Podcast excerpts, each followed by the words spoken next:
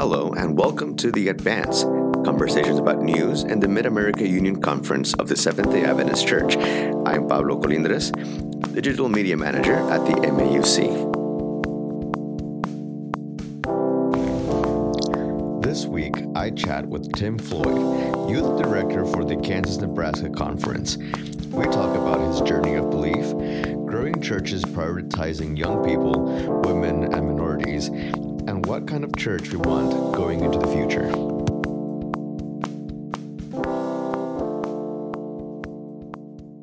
My name is Tim Floyd. I'm the Director of Youth and Young Adult Ministries for the Kansas-Nebraska Conference.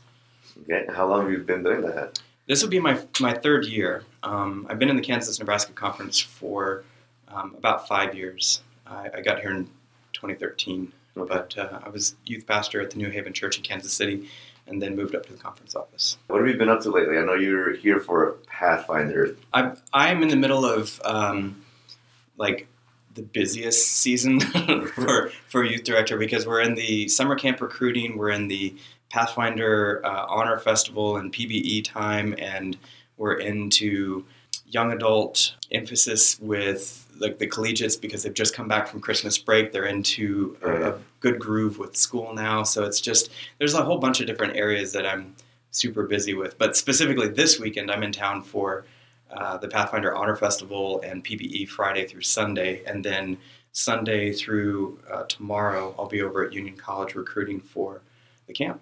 Cool. So, yeah. Yeah, that's exciting. So far, good showing? Yeah, it's not bad. You know, it's really hard with youth and young adults to work at camp. There's this weird phenomena, it seems, with all of our camps are struggling to get people to work at them. Yeah. There are not the same draws as there used to be in terms of we'll just go and work at camp and it'll be swell. Now there are even high school kids saying that they need to take classes for college in the summer, and they've got internships that they've got to get out of the way, and right. Everyone's in a hurry to grow up and hate their life. Yeah, well... Yeah, it just seems like summers are a thing of the past. I remember almost going through high school without having a job in the summers, but after a while, you have to start getting a job. And now, my little cousin has jobs. He's in junior high or something like that. That's crazy. Yeah, yeah. And I'm trying, as a result of that, I'm trying to make summer camp more useful to people beyond just the ministry of it. I have to start thinking in terms of how can this count for some sort of internship credit or some sort of academic value. So I met with department heads at Union and sat down and said, hey, how could we count this to be either an internship or some kind of value beyond, what would this position do to be useful to you? Right. And some of them have given me some really great feedback of things that I've built into the job description so that now when I'm communicating it back to young adults to work there, I can say, well, these things would be great for these majors. Right. And you can put this on your resume, right. And it'll look like transferable skills. It's pretty smart. It's pretty proactive. Yeah.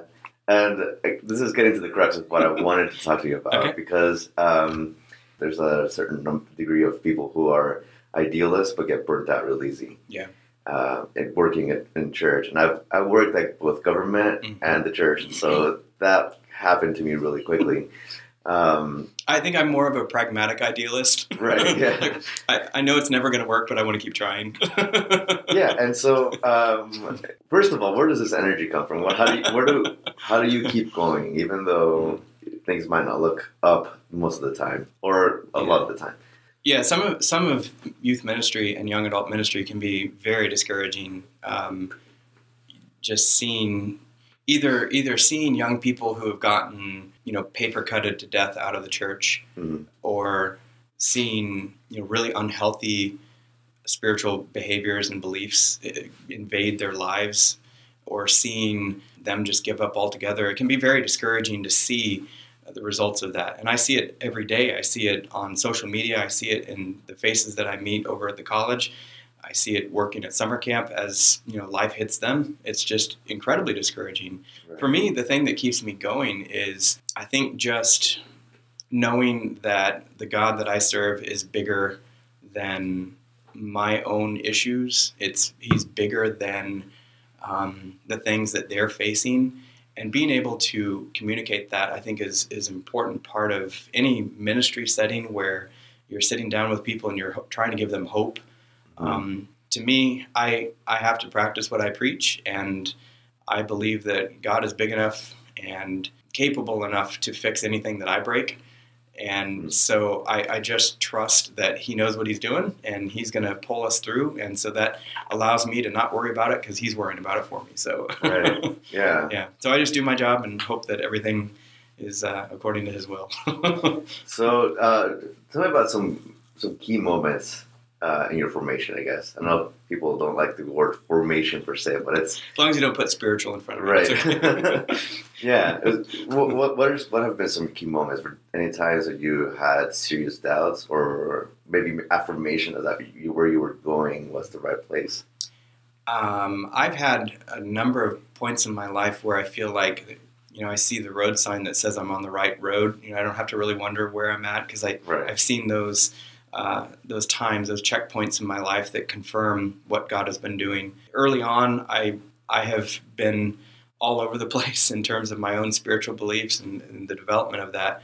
I was an atheist for a while. I tried on a number of other religions that have kind of impacted the way that I see myself and other people. Not that I'm, you know, an adherent of those beliefs, but they definitely have given me a bigger picture when I talk to other people. You've been able to learn. I feel like I can understand where they're coming from because I was in that position myself at one point. Mm-hmm. I remember when I was in high school, my parents had gotten divorced, and I had transitioned out of public school into Ozark Academy, actually. Arkansas, right? Yeah, in Arkansas. And I couldn't afford it. My parents couldn't afford it, but I ended up working 2 jobs to pay for it myself.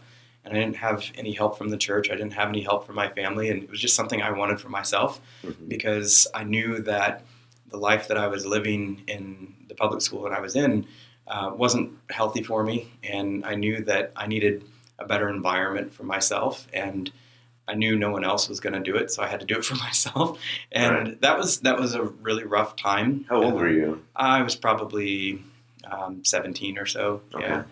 So, you know, I worked 2 jobs to get what I wanted and nearly killed myself, but just a lot of extras. So I didn't even get my high school bill paid off because nobody was really helping until my sophomore year in college. It was just one of those times where I knew there was something more and something that would be better for me in the long run. So did what it took to get there. And that was a defining moment for my spiritual journey, just taking ownership of my future, of who I was going to be and what I wanted for my life. Going to Union, I think, was a big part of shaping who I was. I think we all go through phases where we think we have to behave a certain way in order to fit the mold of, you know, the assumed this is what a spiritual person looks like or acts like. Right, yeah. And I went through a phase of that myself where I thought I had to be a certain way to be, you know, Christian or whatever, or a good Adventist.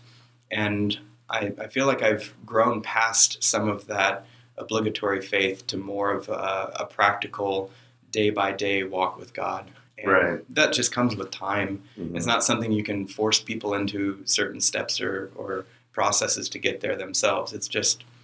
you got to take your own journey yourself until you get to that point where you're in a real relationship with Christ. Yeah, especially like your decision to, so young to do something, you know, so out of the ordinary. I think that those decisions that we make as young people really do carry on with us. We're asked to make some huge decisions where we have no idea what we're doing, really. Yeah. You know, many times we choose a major that defines the rest of our lives. Too early on. And, yeah. For many of us, I speak from personal experience, even the decision to get baptized is something that, you know, it's kind of thrust upon you. Yeah. And you really don't know what you're doing. You just, you know, you have to do it. You feel like you have to. Yeah. You feel like you better, or you're in the wrong somehow. Mm-hmm. Yeah. What about times of affirmation? Has there been something since then that you... maybe you were doubting and then something came up and you realized this is what I have to be doing. This is my calling. Yeah. I mean, I've had several times, I think, in life where I've felt like I've just kind of gotten a big neon sign from God saying this is definitely what you should be doing right now with your life. And I've had moments when I was a task force worker and, you know, assistant boys dean, working with young people, and you know, some of the most difficult people in the dorm ended up being some of the most rewarding relationships, where you could be really annoyed with someone and not really even know why you don't really like them on right. a human level. Yeah. But then, you know, one late night you're just up talking, and maybe they did something wrong, and they're in the office because they did something wrong, and you're actually getting to the heart of the matter of why they've been behaving the way they have. And mm-hmm. then you realize that there's so much more going on underneath the surface with them. And you have these deep conversations until 3 in the morning. And you realize that they went to bed that night feeling better about themselves. And mm-hmm. that you visibly saw growth in who they were in that short amount of time that you had with them. And to know that you were used by God to see that growth come into reality. Things like that, you know, seeing, working in our schools, seeing various events really come together, and to know all the problems and challenges that were in the way of those events happening, but then to turn out to be an amazing event and a tremendous blessing for the people who attended. It's hard to not believe that there is a designer behind that, shaping those things to happen to result in something to his honor and glory.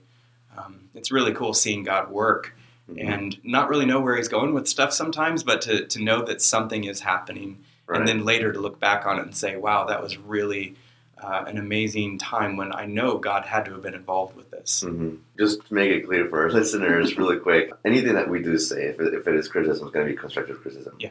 And that we want to focus on solutions. Yes. That's good. Yeah. Because, a lot of times we just get caught up with, this could be better. And then right. You don't want to go too negative. Right. In terms of how the church is going right now, mm-hmm. do you think that maybe there's room for improvement? I mean, I know there's always room for improvement, but what are some areas do you think that really need our focus on that maybe we leave on the wayside because it might seem too daunting? Take on a task right now? Well, there's always room for improvement. I don't think we'll ever really have a firm grasp on what God wants of us until we're in heaven and he's actually talking to us. Right. And even then. Yeah, and even then we're going to be learning forever. So, mm-hmm. But I think there is room for all of us on a personal level to grow. And I think institutionally there's room for growth. Mm-hmm. We all have our own issues that get in the way. Our humanity is broken, and we are all selfish, and we all have ambition and pride and ego and all these things that get in the way of getting work done. I have a lot of times in my life when I've looked back and thought I could have been more useful to God if my ego hadn't been in the way.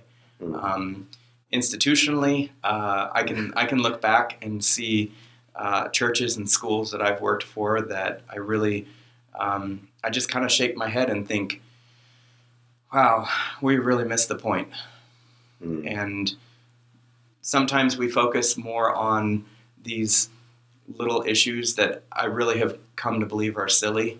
They're pointless in the bigger picture of what God is trying to do through us. Right. And I get excited thinking about opportunities to be better. You know, there's this joke that a lot of youth pastors and chaplains that I've worked with over the years, we always say we want to start our own school, you know, where it's just the teachers that we think are normal and aren't crazy and aren't going to lead the kids down some weirdo path. And, you know, we'll all have a great time together doing our own Adventist school and under the name of Adventism with normal Adventist, sane Adventist people. And it'll be great because we'll just be working with those people and we won't have any of the difficult ones. That just sounds like heaven. Doesn't it? Yeah. Yeah, it's never going to happen though. Because if it's not someone else, it'll be me that's the problem, I'm sure. In the same sense, you know, a lot of pastors I've worked with have always said, oh, it'd be great to just start a church with these kind of pastors and these kind of members. And I think we're kind of missing the point. We really need everybody. It's an all hands on deck and we need to learn to get along. And we have to work through those conflicts, not just branch off into some other group that's going to be just like us, and then we won't have any conflict because of that. So I think there are some solutions to some of the things that I've seen to be difficult over the years in either schools or churches. One of the things that gives me hope is this Growing Young Adventist study that we're embarking on with the North American Division. Fuller Theological Seminary wrote this book in 2016 called Growing Young, and they did all this research.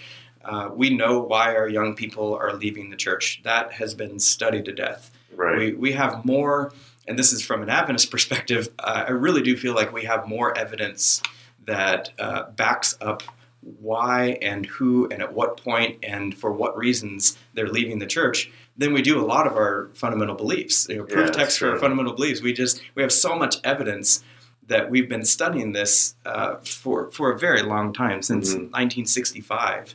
And now we've got all this stuff, and it's like, well, what are we doing with it? And we just keep studying it. We just keep studying it and not do anything about it. And so what Growing Young has done with Fuller's research is they said, we know why they're leaving. What's working, though? Like, what is actually working? We've got all these other churches that we know exist that are doing things right. And they're maintaining their young people, and they're actually growing numerically, too. And they're growing in that specific segment of generation that most churches are losing. So what are they doing right is kind of the whole point behind Growing Young, is they're growing, and they're also growing in that younger demographic. Now, you guys, I'm looking here at the Spectrum magazine. Yeah. What month is this? This is the brand new one that just came out, volume 45, issue 4. This is December of 2017. And this is where you have, this is the introduction to the... This is kind of an introduction to why we're doing this study. I'm really hoping that that Spectrum gets a good response from this, and that they decide to pursue a series of each of the core characteristics. Because what Fuller has found with the research of Growing Young, and why we're studying it from the North American Division, is what churches are doing right, and how can we get some of the local churches that aren't doing these things to kind of shift gears and refocus so that we don't lose any more of our young people. Kansas-Nebraska Conference is an amazing opportunity. We have so many of the younger generations that most of our conferences and local churches are losing. 60% of the Kansas-Nebraska Conference is under 40 years old. Wow. And to me, that's just an amazing opportunity. And, you know, since I've taken over the young adult end of the conference, we've been looking at why. Why do we have this plethora of young people? Is it because we're doing something right? If so, how do we keep doing that? If it's because we're just, you know, maybe it's like... we have a lot of colleges and universities, and so they just happen to be in that area between Wichita and Kansas City and Omaha and Lincoln. Those are big college towns, so maybe they just stay locally when they graduate. Or maybe it's just because it's the Midwest and we're the last to hear about most things. So maybe they just haven't left because it's just not cool yet. But we have an opportunity, and so we're looking at this Growing Young saying, what are these churches doing that's working at maintaining this demographic? How much is left on this? Do you have any more? So where we're at in the process, we spent about 1.5 years reading through the book and discussing, and we decided that discussion needed to end and we needed to take action. And so we put together a proposal and submitted it to the North American Division to send a group of us out to Fuller to get trained. One-on-one with their authors of the book. So 13 of us are sponsored by the North American Division to go out to Pasadena, and we're in the middle of the training cohort to become certified speakers and trainers for the North American Division. And so my role with that is throughout the Mid-America Union, I'm the trainer. So any churches that want to grow their church young, we're here to serve, and I will be going back out in a couple of weeks to Fuller to finalize the certification process. We've been doing webinars and cohort trainings back and forth with that, and they send us assignments, and we work through all that and then go back and work with them. So right now, the next step in that process is start building churches. We've got a couple of churches that are in the middle of a church assessment to grow their church young. And it's not that they're fixing their churches. They're basically just saying, this is a thermometer that tells you the temperature of your church. And it's up to you and your church boards to now set the thermostat to what you need. So the results of that tells you where you're at in their 6 core characteristics. And then you use that information to grow where you need to young. So from there, it's a local thing. Churches who want to grow young, I'm fully available to come in and train them and mentor them through the process, and then help advise and give them recommendations on what they can do. Are there like specific avenues that they have to go through, reach you, or? So no, I mean just through the Kansas-Nebraska Conference office. My email is just tfloyd@ks-ne.org, and or call the Mid-America Union office and have. Hubert set it up through the youth department there. Okay. And, you know, the future of this is really exciting, though. Again, you know, you're talking about hope. The idea is that by the called convention, the big one in 2020 with the GC session and all the other things that are coming up, the plan is to have some case studies where we have Adventists, or we have churches that have growing young Adventists in them. And that they've become, you know, examples of what a church can become when they grow young, when they change their direction, when they prioritize young people, when they become best neighbors to their community that they can, when they put their, you know, their money where their mouth is in terms of their young people, results are seen. And so right now I've got 2 churches in the Kansas-Nebraska Conference that have already begun that process, and we're looking for more. I've got, you know, a lot of conferences in the Mid-America Union that have a lot of young people, and we could very easily have a handful per conference that are examples of where we could go. And it's exciting to see the hope in that.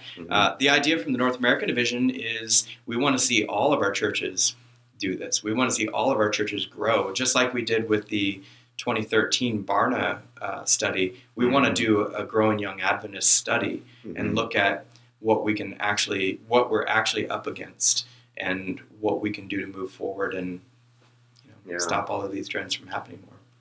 And they're simple things. They're not simple. I shouldn't say they're simple. They're not program focused. They're culture focused. Like common sense things. Yeah, common sense things that we should be doing anyway to have authentic community in our local churches. But they're also culture change, which is incredibly hard to change. Because it's me deciding to be these things myself, and every individual member deciding this is the type of Christian that I want to become, and then collectively putting an emphasis on those things. So they have these 6 core characteristics. Keychain leadership is a big part of it, giving actual authority to young people. And they use the example of the key, because a key is a symbol for an access point. So you think of a door, and it's locked and you can't get in, you can't kick it down, you can't do anything. But if you had a key, you could just slip this little thing in there and it unlocks opportunity. And so from Fuller's symbolism of keychain leadership, they say there's all kinds of people who have keys, leadership responsibilities and positions. And they say that, you've got key hoarding leaders who, they want to keep all the keys to themselves. They want to be the ones in control of all the ministries that happen at the church. And nobody else gets the keys because I'm the only one qualified to open those doors. And they talk about keychain leader or key ring leaders who will loan keys out to people, but there's some strings attached to it, and you have to do it my way. You have to do it within this amount of time. These are the conditions. Otherwise, I'm taking the key back. And you have people who are keyless leaders who. They have tremendous abilities and leadership and things that they could be doing, but nobody's giving them the key to do it. And they don't have any authority to back up what they're saying, but people listen to them. But there's no official seal of approval in their life.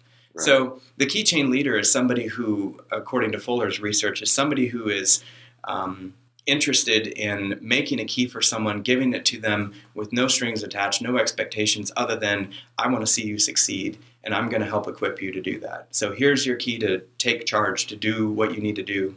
And these are things like putting people into not just church board positions or some youth deacon or something, but actually giving them a position within the church, whether it's music coordinator or social events or something, like being in charge of something, actually in charge of it. Another, to make it their own. Right? Yeah, so they can make it their own and something have that ownership. Just go with it. Yeah. Another one of the six core characteristics is empathy today, like empathizing with our young people, having a heart for what they've gone through in life, walking in their shoes, having such an open posture toward them that you're not just criticizing them for how they're dressing or, what scripture version they're using or any of those silly conversations that we have, but actually focusing on, I care about this person and I want to understand where you're coming from and I want to help you be better. Mm-hmm. Empathy is a huge part of that. They also said that these churches that are growing young put Jesus's message first. They talk about everything within the context of Jesus. So all the doctrines, all the dogmatic things don't matter because it's put Jesus in the heart of every single one of those things. Right. And we can do that with the 28 fundamental beliefs. We can do that with them very easily. Every single one of the 28 fundamental beliefs is about Jesus. Right. And I had a professor one time who said, if you take Jesus out of any of those, then we have to take him out of our fundamental belief systems because they have to always be about him. Unfortunately, a lot of times we mess that up. We make it about the issue. We talk about prophecy, but we don't talk about it in the context of Jesus. Right, that's not the point. Yeah.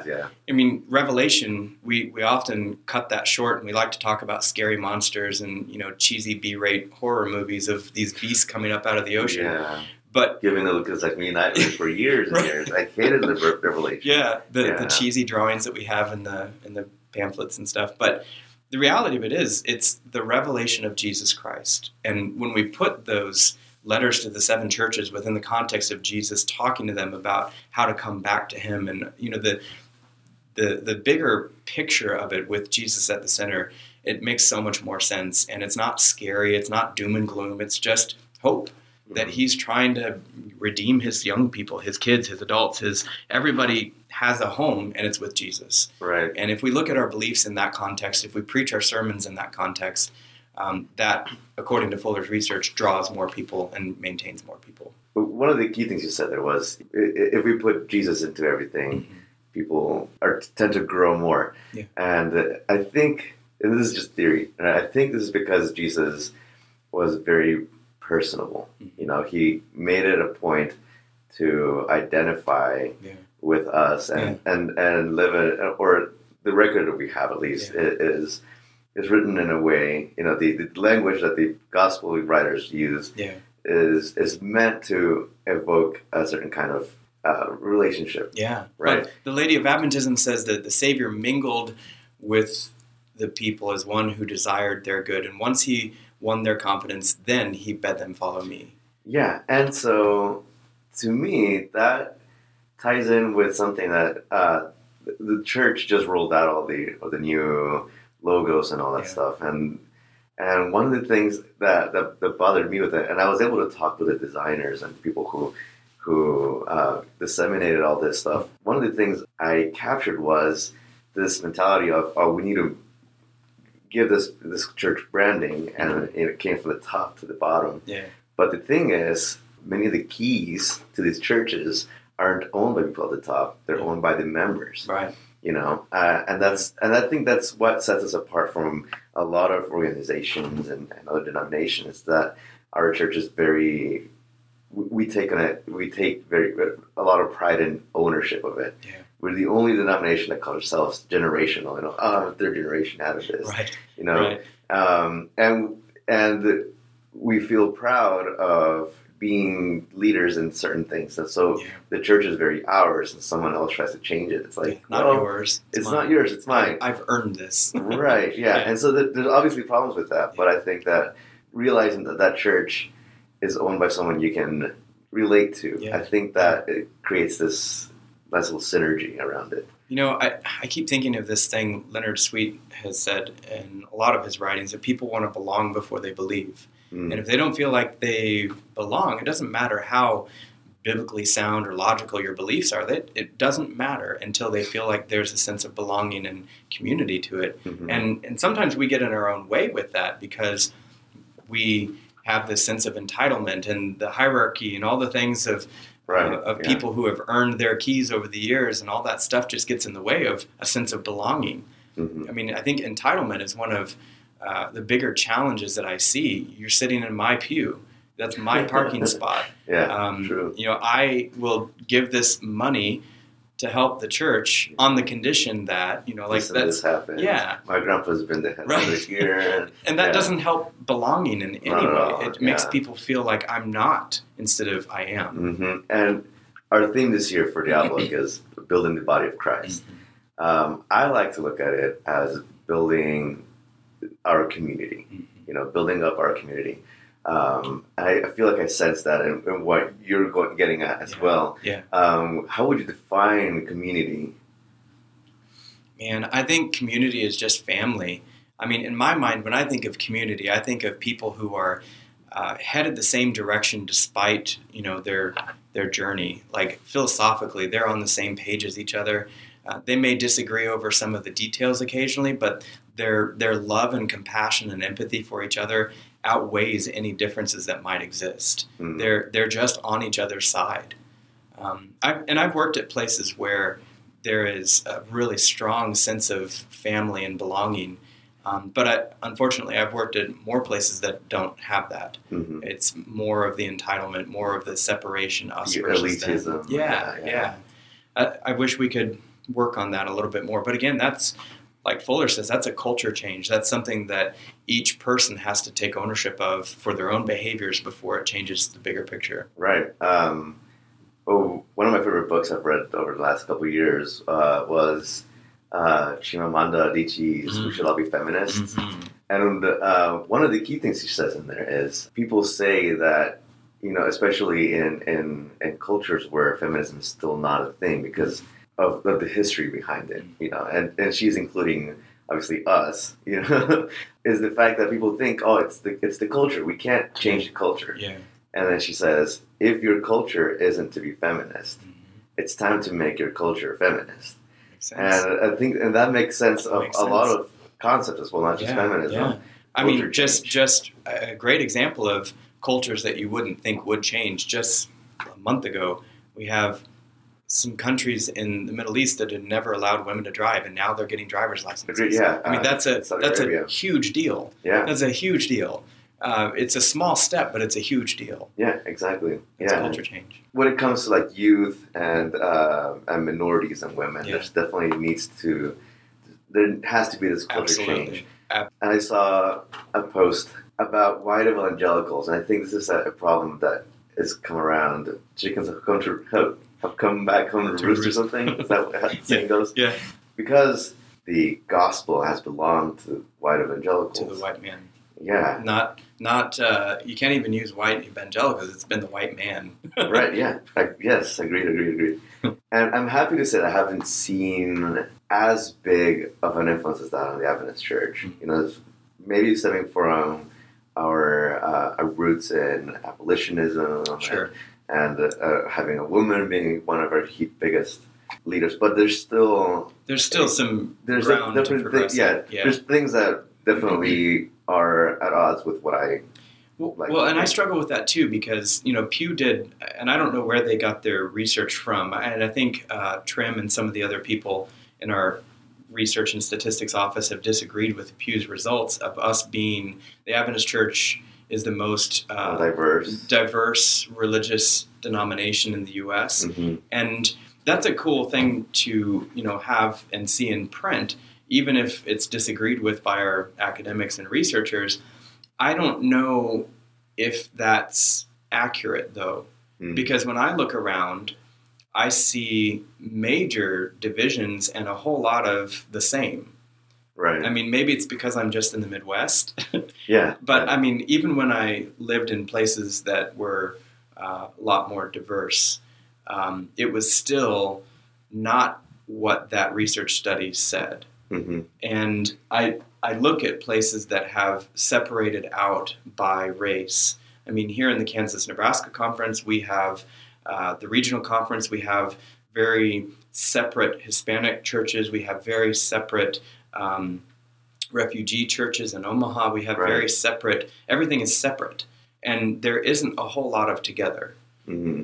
You see together at camp meeting occasionally, depending on, you know, who the speaker is and how that gets communicated. Mm-hmm. But there's a lot more separate than there is together. And having that diversity is swell, but what are we going to do with it? Right.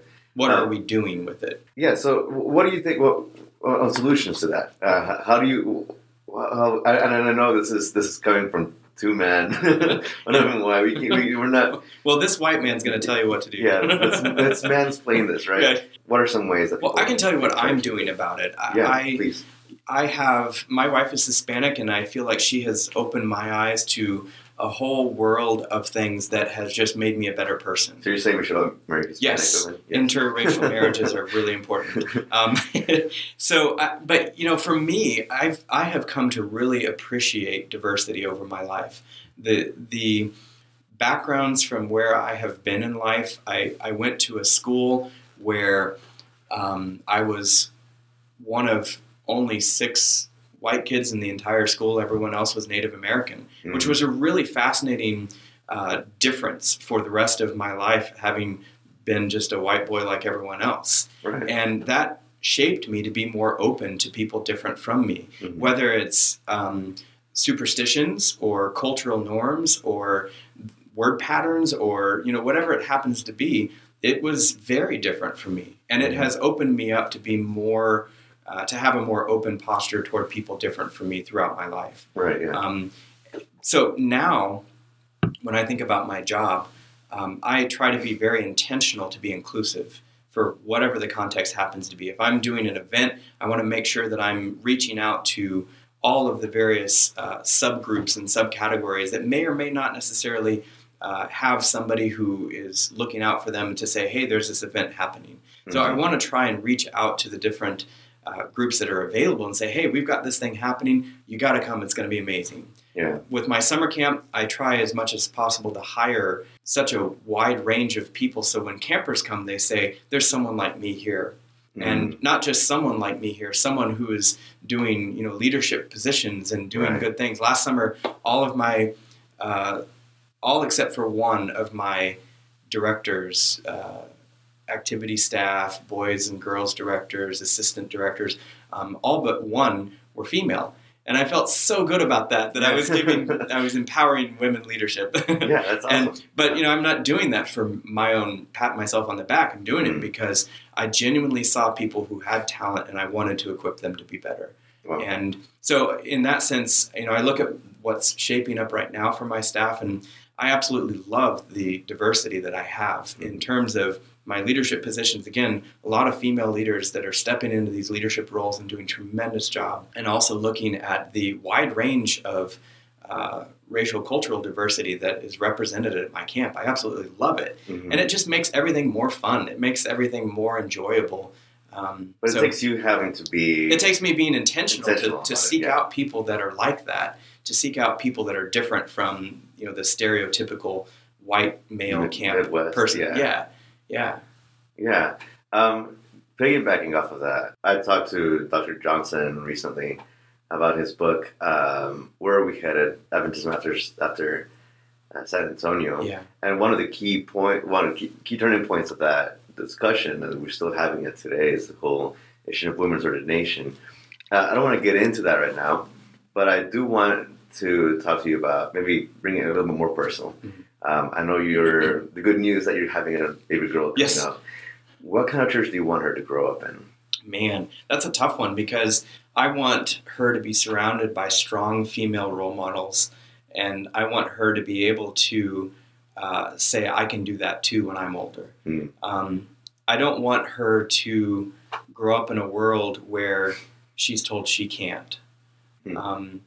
And I don't want her to grow up in a church where she's told that she can't ask those types of questions, or she's not supposed to speak up, or whatever it ends up being. I want the world to be open to her to make it her own. Mm-hmm. What would you like her to know?